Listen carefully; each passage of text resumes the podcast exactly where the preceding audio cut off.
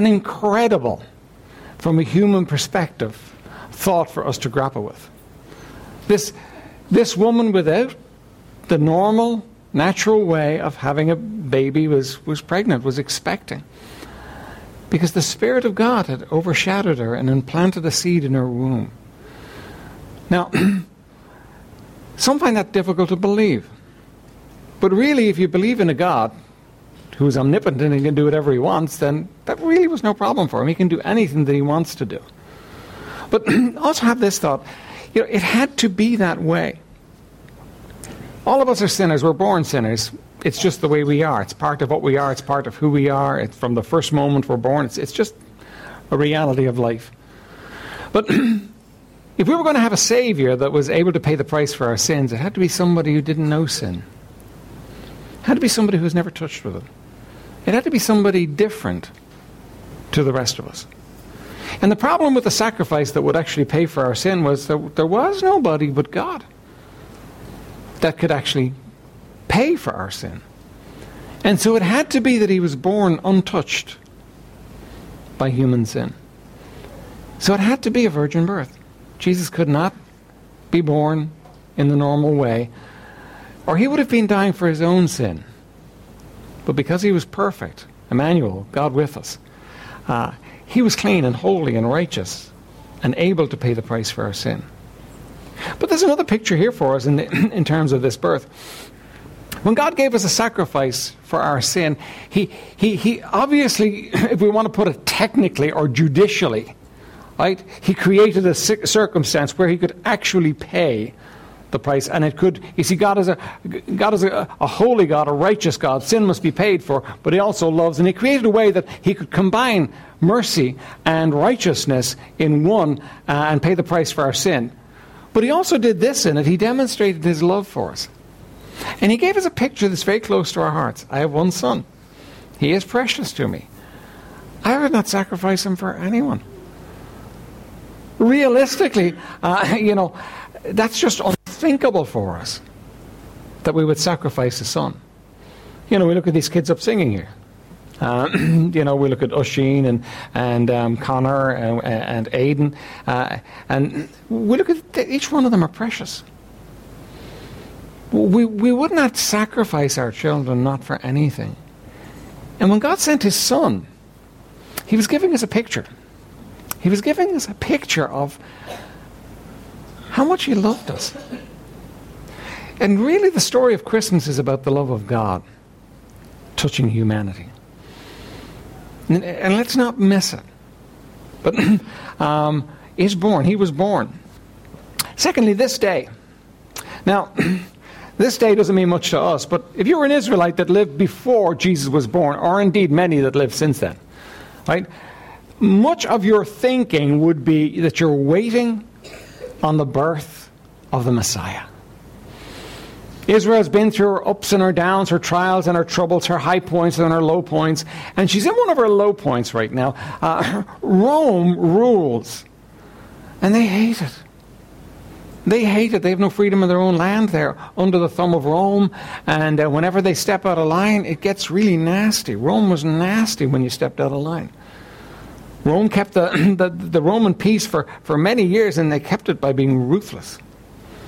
And Israel's living under that. And Israel's remembering back the glory days of David and of Solomon. And they, they know the promises of the scripture and they know there's a Messiah coming. And in their minds and in their hearts, this Messiah that's going to come is going to fix everything for them. He's going to set it all straight. He's going to work it all out. He's going to remove the yoke of Rome and he's going to make things right. And everybody in Israel has this in their mind.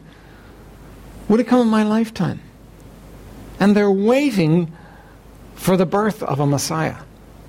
They're waiting for this day. They're waiting for this day. Now, it's interesting to me that in, many senses, the day actually came upon them unawares. You know, the Pharisees, uh, when Herod asked them where the baby was born, they could say, uh, Bethlehem. They knew. But, you know what, they didn't go. You know, and, and, and while they're waiting, they miss it. We'll talk a little more about that later on. But there's a prophecy to be fulfilled. And when Jesus was born on the earth, the greatest miracle that ever happened comes to fulfillment. God became human flesh. Great is the mystery of godliness, that God was made manifest. That God made, was made manifest in human flesh. That's the miracle. Whoa. Th- th- that's, that's unthinkable. But this day came about. God said it would, and it did. Let me say this to you that all God's prophecies will be fulfilled. All of God's prophecies will be fulfilled, and to the last detail. Nothing of it is going to fail. All that God said is going to happen is going to happen. And it's going to happen exactly on time as far as God is concerned, and everything is going to come about just as He said. When this baby was born, prophecy of a long time came to fruit, happened. It was real. God had touched down. God had, was, God was born. God uh, became human and took on human flesh. And all the rest of God's prophecies, every last one of them are going to come through. I think we're living in prophetic times. I really do. I think we're living when, uh, in a day when God is actually touching us again, and things are beginning to happen, and things are beginning to uh, speed up as far as winding it all up is concerned. You know that there are more prophecies in the Old Testament about the second coming of Jesus than there are about the first.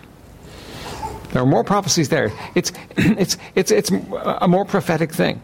Now, I, and, and I think just as Israel maybe got tired waiting, you know, the church kind of gets tired waiting for the Lord to come back and begins to, to relax and think, you know what? Maybe it's not going to happen. It won't happen in our lifetime. But you know, the prophecy was given to us, and we were told, listen, it's going to happen. He's coming back. And just as he came the first time, he will come the second time. He will be here. I wonder, are you ready?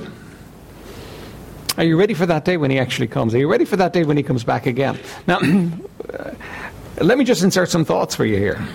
If you think he's coming back as a baby again, he's not. He's coming back with a sword in his mouth. He's coming back uh, to rule. He's coming back as a judge. He's coming back with justice. When he comes back the second time, it's not, it's not to, to be born as a baby. You see, we live in a day of grace. We live in a day when we can actually cry out to him and ask him to save us. And uh, grace flows, flows freely in our day and age. But when he comes back, it's not going to be like that. When he comes back, he's going to come back as the judge of all the earth. He's going to come back to right all the wrongs. And are you ready? Are you ready for his return? First of all, are you born again? Most important thing of all, are you born again? Are you his child? And the second thing, are you wa- walking for, with him and living for him? Is it real to you? Are you living uh, for him in this day and age? There really is nothing more important when it comes down to it. You see, just as it was uh, prophesied that he would come the first time, he did. He came. He was born. He lived. He changed the world forever. All prophecy. And it came about. We could go through the Bible and we would find prophecy after prophecy after prophecy that he's coming again. Are you ready? Right? Third thing I see here is in the city of David. Now, the city of David was Bethlehem. Right? The city of David was not Jerusalem. That's where David ruled from when he was a king. But he did not rule from from. Uh, he did not. He was not raised uh, in uh, Jerusalem. He was he was raised in Bethlehem. He was raised around that area. That would, have been his stomping ground. That would have been the place where he was, where his father was raised, where he was raised. Uh, and it was to be in the city of David. And again, prophecy comes in here, because in Micah 5 2 it says this But thou, Bethlehem Ephratah, though thou be little among the thousands of Judah, yet out of thee shall he come forth unto me that is to be a ruler in Israel, whose going forth have been from of old, of everlasting, from everlasting. Right? now, uh, if we were to go to Bethlehem today, we'd find it's a vast, well, well it's a larger city, right? Uh, it's, it's a big, but it wasn't in those days. It was small. When Joseph took Mary there uh, for the taxation, he was taking her to a small place. It wouldn't have been hard to fill up all the rooms in the inn because it wasn't a place uh, people went. It wasn't a place where people went to visit like they do today. Uh, it's a huge tourist place in our day and age. It wasn't like that. It was just a small place, and uh, but it was little. It was insignificant. It had no significance for anybody. But hundreds of years before Jesus was born, the Bible tells us, Bethlehem, you're the place where he's going to be born. Now remember what it took to bring Jesus to Bethlehem, because Joseph and Mary didn't live in Bethlehem. They, they, their families had long moved out of there. That, that was the, the old place to them. Right? They didn't live there. Remember what it took to actually get them to Bethlehem. I mean, the emperor of the world, Caesar, had to decide, you know what, I'm, go- I'm going to have uh, a taxation, a census. I'm going to get everybody back to their home places so I can count them. And, and that's what he did. And he sent out a decree, and everybody had to move back to their home places to be counted. And the place where Joseph was going to have to go because of, uh, uh of his family was Bethlehem. Now, isn't that a coincidence? Not at all. That's a plan. God planned. God said it was going to happen, and God brought it about. God said He would do it, and He brought it about, and He brought it to, uh, to Bethlehem.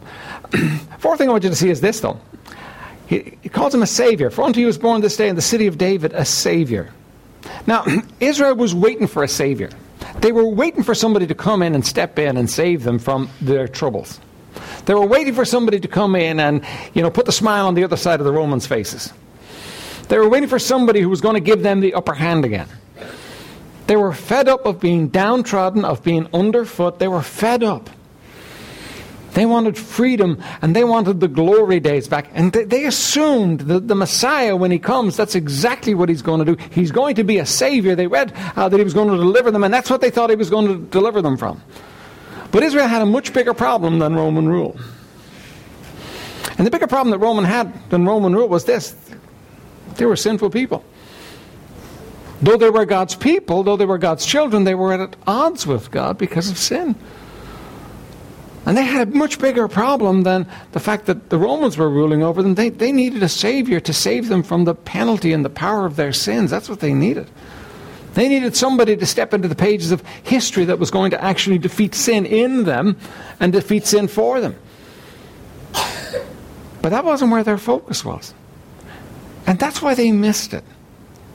They missed deliverance because it wasn't the kind of deliverance they were looking for. They missed their Savior because this wasn't the kind of Savior that was going to save them from, from Rome. I mean, if you'd watch Jesus when he came uh, to age and, and he began his public ministry, you know, he, he didn't look like a warrior king. He didn't look like somebody who could, could, could, could straighten the whole thing out, and he didn't, like, didn't look like somebody who was going to put Rome to flight. And you know what? They missed it completely. They thought, well, you know what? He, he can't be the Messiah. He's not doing what we expected him to do. Now, Let me say this to you. Um, we need to understand that sometimes we miss what God is doing in our lives because it's not what we thought was going to happen. We miss, we've got one idea of what our problem is. And we want God to fix our problem. We want God to deal with our issue, the one we see, and we miss. God doesn't just see your problem, He sees the root of your problem. And God goes after the root of your problem. And we get upset and we get fed up and we get bent out of shape because, you know, what God is giving us is not what we need. And God is saying, You don't know what you need. I do. And in our lives, we need to understand that, that God knows what it is that we need. And He's a deliverer. But He delivers us from the most important things, not from the irritations and the things that bother us.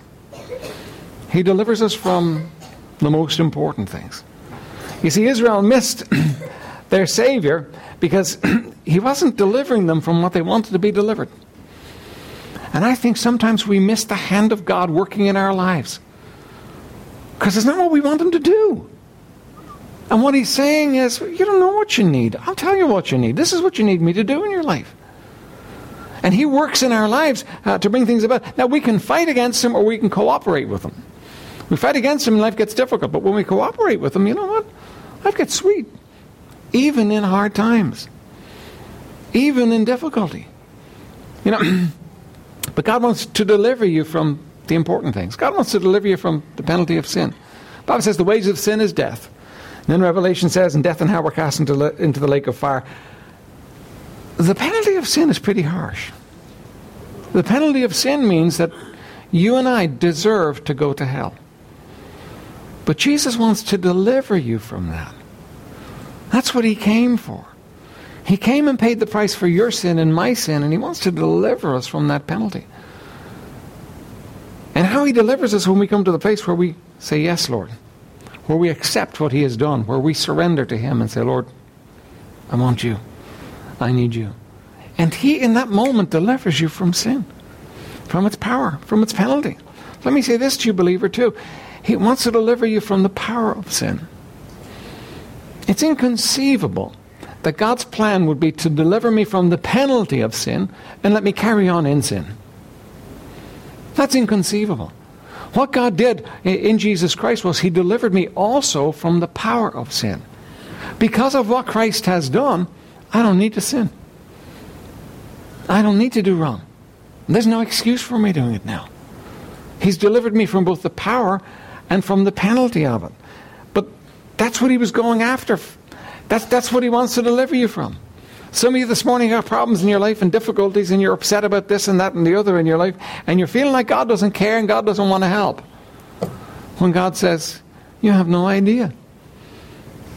I have provided for you. I have cared for you. I have done exactly what is best for you. And we need to let go and accept, you know what, God, you know best. And accept that He is the Savior that we need. and it says that He is Christ the Lord. Now, you know what? That is deep. Christ means uh, the Messiah, the anointed one. He is the, the anointed one. And Luke calls him the Lord. That He is Christ the Lord. Well, who we're dealing with here is Jesus Christ, the Son of God. Fully God.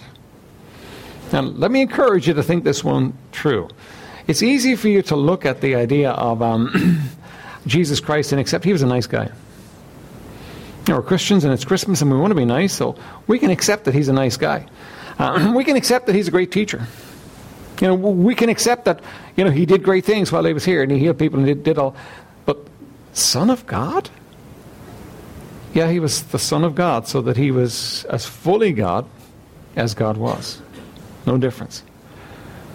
When Jesus died on the cross, the, the Bible says that he rose again from the dead. Now, he raised himself from the dead. How does a dead person raise themselves? Dead person, people can't do anything. Jesus raised himself from the dead. He was fully God. He lived, he died, he was buried, and then he rose himself from the dead. And when he rose himself from the dead, what he did was, that was the ultimate proof to anybody who wanted to believe that he was who he said he was, and that he had the power to do all those things he said he would do. Really, if you accepted that he rose from the dead, there was no question after that. He had done all of it. And that's what he did. He proved himself to be the Son of God by the resurrection of the dead, the Bible says that he showed who he was. He showed his power. So that when we're dealing with the babe in the manger, when we're dealing with the birth of a Savior, what we're looking at is we're looking at a Savior that was born and then had the power to save and that proved that he had the power to save. So when I ask you to trust in Jesus Christ as your Savior this morning, I'm not asking you to do a hope so kind of trust. I'm not asking you to say, well, I hope he can do it. No, no, he's proven he can do it. The only thing that's missing if you're not saved this morning is your willingness to let Him do it. Your willingness to say, Lord, you're a Savior. You lived. You died for my sin. Lord, will you save me? Your willingness to humble yourself and accept the salvation that Jesus brings. That's the only thing that's missing. It really is as simple as that. You know, we get lots of gifts under our, under our Christmas tree uh, this morning. And each one of the gifts has to be received and opened for it to become yours. Jesus is the gift of Christmas. But you have to receive him and open him. You have to receive that gift and say, Yes, Lord. I want you. Finally, we'll go back to the beginning of our verse. It says, For unto you. Isn't that wonderful?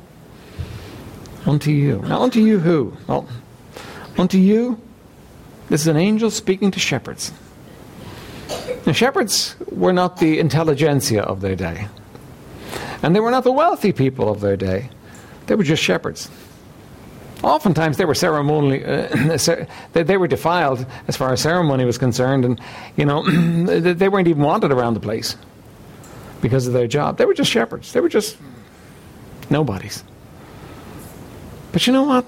The angels came and gave the message to them. Right?